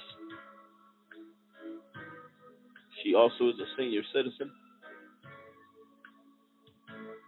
To have to endure such a tragedy is a disgrace. We will not tire.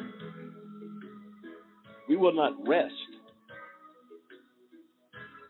day and night to expose the corruption of Ball Metal Pack to its companies and organizations that do business with them. We too will lift our voice. Do you want to be associated with a company that was almost responsible for killing, causing the tragic death of Tanique Wright? Stroke victim as a result of unfair treatment and racism and gender bias as well.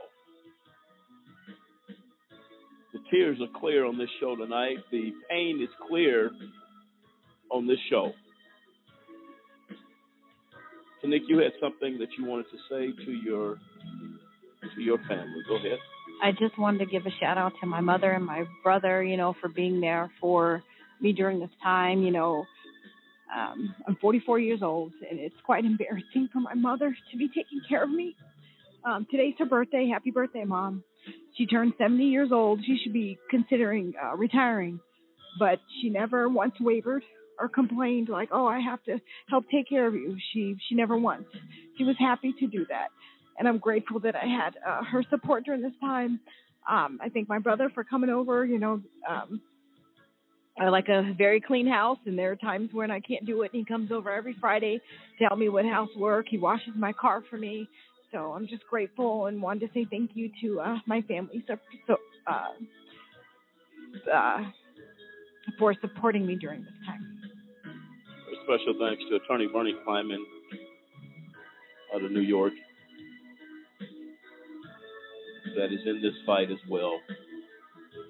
To all the players involved here, every member of AJC Radio Just Cause our social media team. Very special thank you as we progress and search for justice. Um, Dave, your closing thoughts on this one? Again, you look at this company and it's disgusting to see how they would treat somebody. I mean, you've got this young woman here who was doing a good job for that organization, who's a hard worker, and you treated her like she was a commodity. You just take her out, put somebody else in, no regard for the person. And that's what's lacking in our businesses today. And this is what make this one makes this one so much worse. Um, the pouncing effect that took place, knowing this woman just had a major stroke. The only alternative to believe is that perhaps that this story never be told, perhaps we upset her enough to induce a second one. Do you think that's out of the realm of possibility? Think again.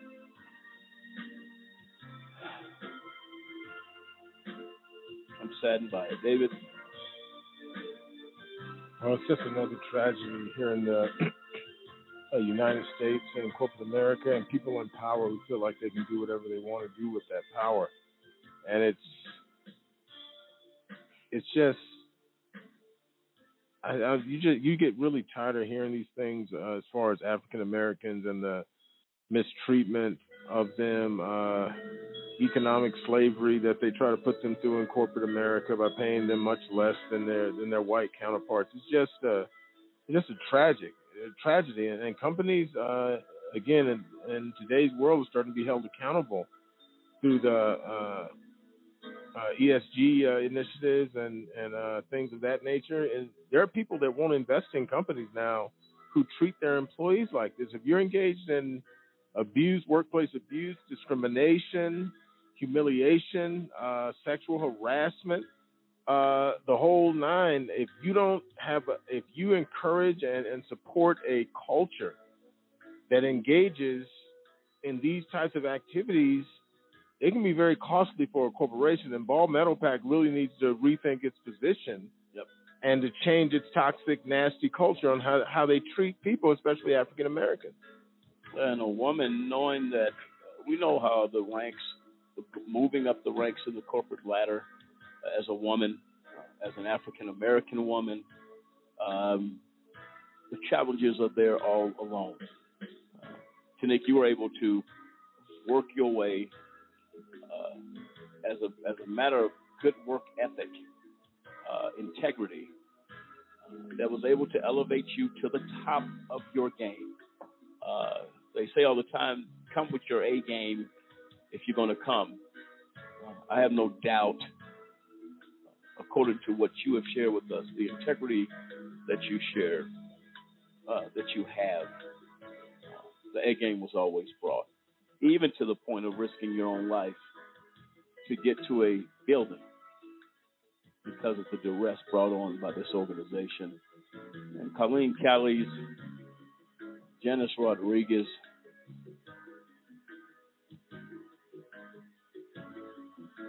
ought to be locked up. This is borderline criminal. That's what it is. When you were told the conditions were bad to travel, you insisted to put the pressure on. And had Miss Wright